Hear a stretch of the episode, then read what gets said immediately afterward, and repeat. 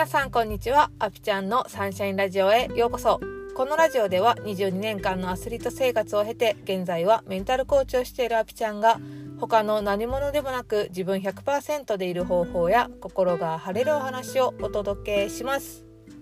はい。11月もあと3日となりました。えー、私もねこうバタバタしていたらあれ今日ポッドキャストの更新日やんということで月曜日の夜にせかせかと撮っております、えー、朝からね待っていただいてた方お待たせしました。はい。ということで今日のポッドキャストのテーマに行こうと思います。今日のテーマは吐き出すことで自分を認めることになるということをお話ししたいと思います。はいちょっとせかせかしすぎて 自分が何言ってるか分かんなくなってきましたねはい一旦落ち着きますはいということで、あのー、何か学んだりこう情報を得たりした時ってインプットしてるじゃないですか。でそのインプットしたことをアウトプットすることによってこうねその自分が学んだこととかが自分のものになるっていうことが言われていたりするんですけどあのーアウトプットもそうなんですけど私こう吐き出すっていうことってすごく大事だなっていうふうに思うんですよね。うん、で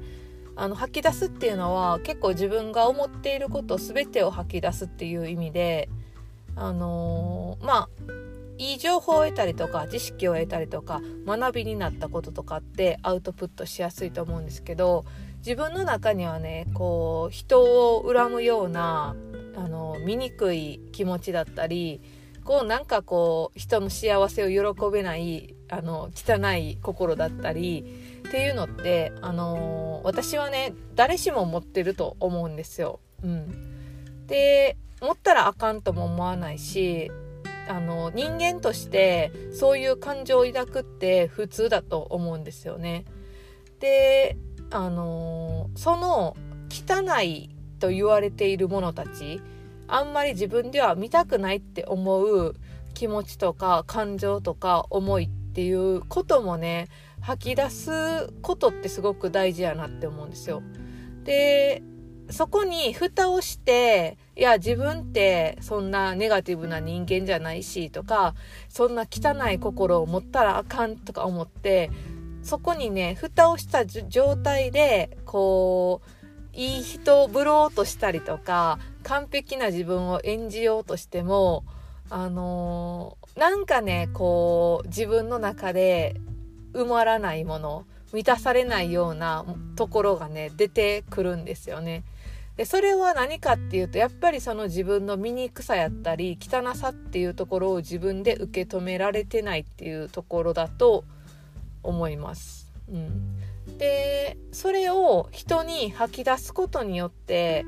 まずね自分のことを認めることができるんですよ。あ私ってこんな風に思ってたんやとか思ったらあかんって思ってたけどどこかでやっぱ思ってたんやなっていうところをね認めることができるんですよね。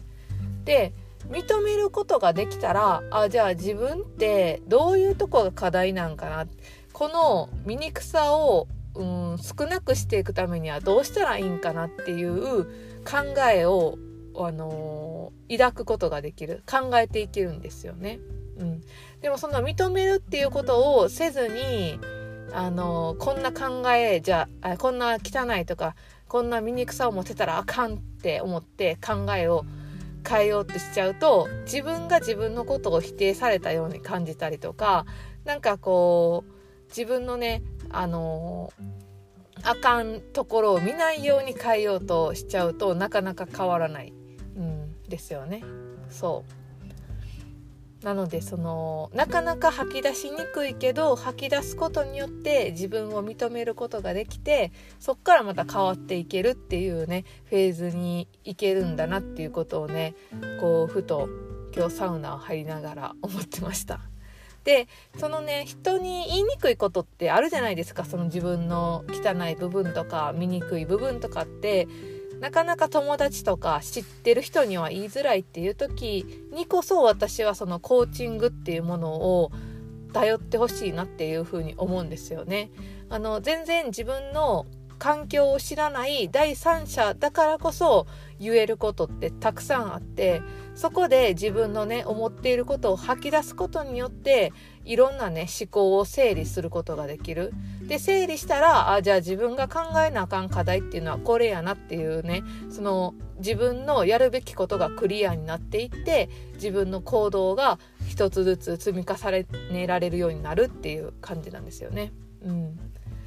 そう。なんでこう自分を変えていくためにまずは自分を認めてあげる、うん、その認めてあげるっていうのは一つの方法として人にね自分の思考を吐き出すっていう方法があるよっていうことを今日はシェアしました。